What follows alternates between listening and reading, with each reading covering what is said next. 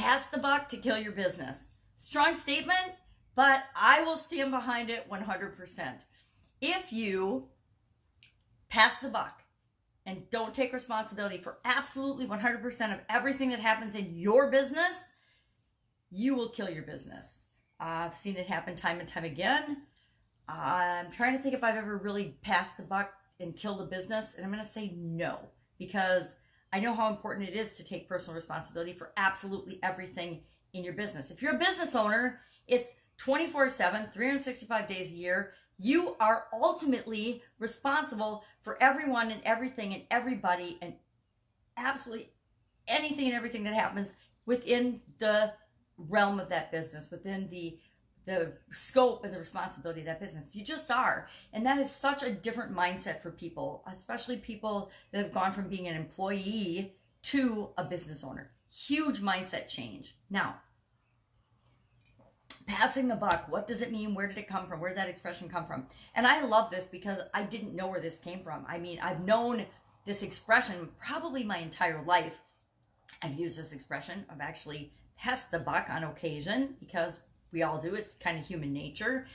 And I know that it means to, to pass off responsibility for something. It could be a decision, it could be a function, it could be um, blaming, it could be making excuses, it could be um, not taking responsibility for something, it could be just letting things happen by default. That is inadvertently passing the buck. It's letting things happen without you controlling what happens really, really dangerous spot to be in when you're running a business and trying to build a business. So this expression actually comes from, it's a 19th century American expression, and it comes from the poker, the, the card game industry, not industry, but back from uh, playing poker and playing card games. And they would literally pass a buckshot, which is, you know, a shotgun, or I don't know, it's not a, yeah, it's a shotgun shell, like buckshot. It's a, it's a shell, yeah, with little BB things in it, right? I don't know. I don't know my guns, I guess, very well. So they would pass a piece of buckshot or a knife with a buckhorn handle, and they would pass the buck to indicate who the next dealer was, to take say that the responsibility for dealing the next hand was going to the next person. And by 1900, that meant shifting responsibility or adjusting responsibility or giving up responsibility or you know, just kind of shirking responsibility or passing the buck to someone else, passing the responsibility and the authority and the decision and everything to somebody else. Um, a lot of times in our relationships, we pass the buck, right? We give up our authority, our decision making ability in relationships, both in business and in our personal lives. I know in, when I got married, some of my responsibility, like for finances and things, I passed the buck or gave up the authority and responsibility of that for paying bills and things, the you know monthly automatic stuff to my uh, ex-husband. He he did all that. I did the dishes and things, and we had agreements, not necessarily stated agreements, but we passed the buck without necessarily communicating it in certain areas where he did things and I did things. That's an example of passing the buck. It, and you know, you might say, well, it's really shared responsibility or it's divvying up the work or something. But is it? Is it um, even though I allowed him to do those activities, I was still responsible for those whether those bills got paid or not, right? So it's the same in our businesses. We are still ultimately really responsible, even though we have other people do things and help us and do different functions in our businesses to function, right? We have to have accounts. We have to have people pay bills. We have to have people help us do purchasing. We have to have people help us actually make our products and services and deliver our products and services.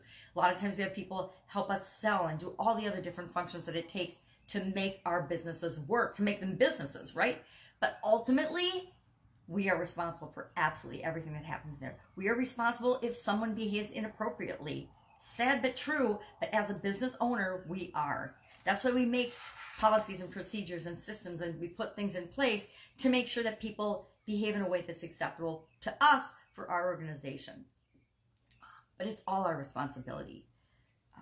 Harry Truman in 1943 put a sign on his desk, which is probably more famous than this passing the buck saying, that said, the buck stops here. And when you own a business, ultimately, every one of us should have a sign on our desk or in our brain and heart, at least, that says the buck stops here.